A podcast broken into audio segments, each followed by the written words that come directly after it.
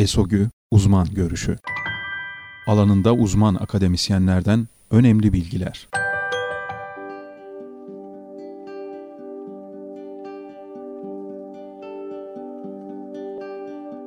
ESOGÜ Sesli yayınının bu haftaki konusu fenilketonuri. Üniversitemiz Tıp Fakültesi Çocuk Sağlığı ve Hastalıkları Anabilim Dalı Doktor Öğretim Üyesi Gonca Kılıç Yıldırım'ın Ulusal Fenilketonuri Günü dolayısıyla yaptığı açıklamayı seslendiriyoruz. Her yıl ülkemizde tahminen 300-350 çocuk fenilketonerili olarak doğmaktadır. Erken tanı ve uygun tedavi ile tamamen sağlıklı nesillerin yetişmesi mümkündür.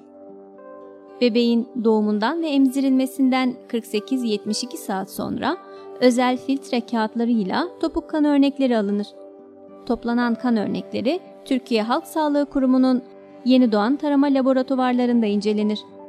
Topuk kanında fenilketonuri şüphesi olan hastalar tanının doğrulanması ve en kısa sürede tedavi başlanması için yaşadıkları bölgede bulunan çocuk hastalıkları beslenme ve metabolizma kliniklerine sevk edilirler.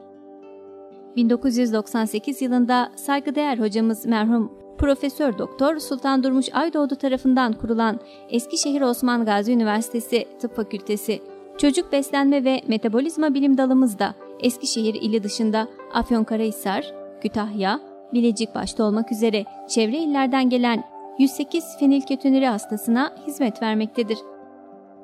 Bu hastalık tüm dünyada ve ülkemizde en sık görülen ve önlenebilir zihinsel yetersizliğin en önemli sebeplerinden biri olan kalıtsal bir metabolik hastalıktır.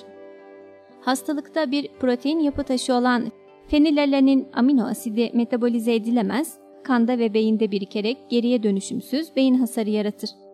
Erken dönemde tanı alıp yeterli tedavi edilemeyen hastalarda kaçınılmaz son ağır zihinsel yetersizliktir. Türkiye'de 1983'te değerli bilim insanı Profesör Doktor İmran Özalp'in öncülüğünde Buteri tarama testi uygulaması pilot çalışma olarak başlamıştır. Hacettepe Üniversitesi tarafından 1986 yılında fenilketoneri açısından yeni doğan tarama programına başlanmış, 1992'de İzmir ve İstanbul'u, 1993'te ise tüm Türkiye'yi kapsayacak şekilde genişletilmiştir. Yeni doğan taramasıyla Aralık 2006 yılından bu yana da Sağlık Bakanlığı'nın denetiminde ülkemizin tüm yeni doğan bebeklerine ulaşılmaktadır. Hem annenin hem de babanın bu hastalık açısından taşıyıcı olduğu durumlarda çocuklarda fenilketonuri hastalığı ortaya çıkmaktadır.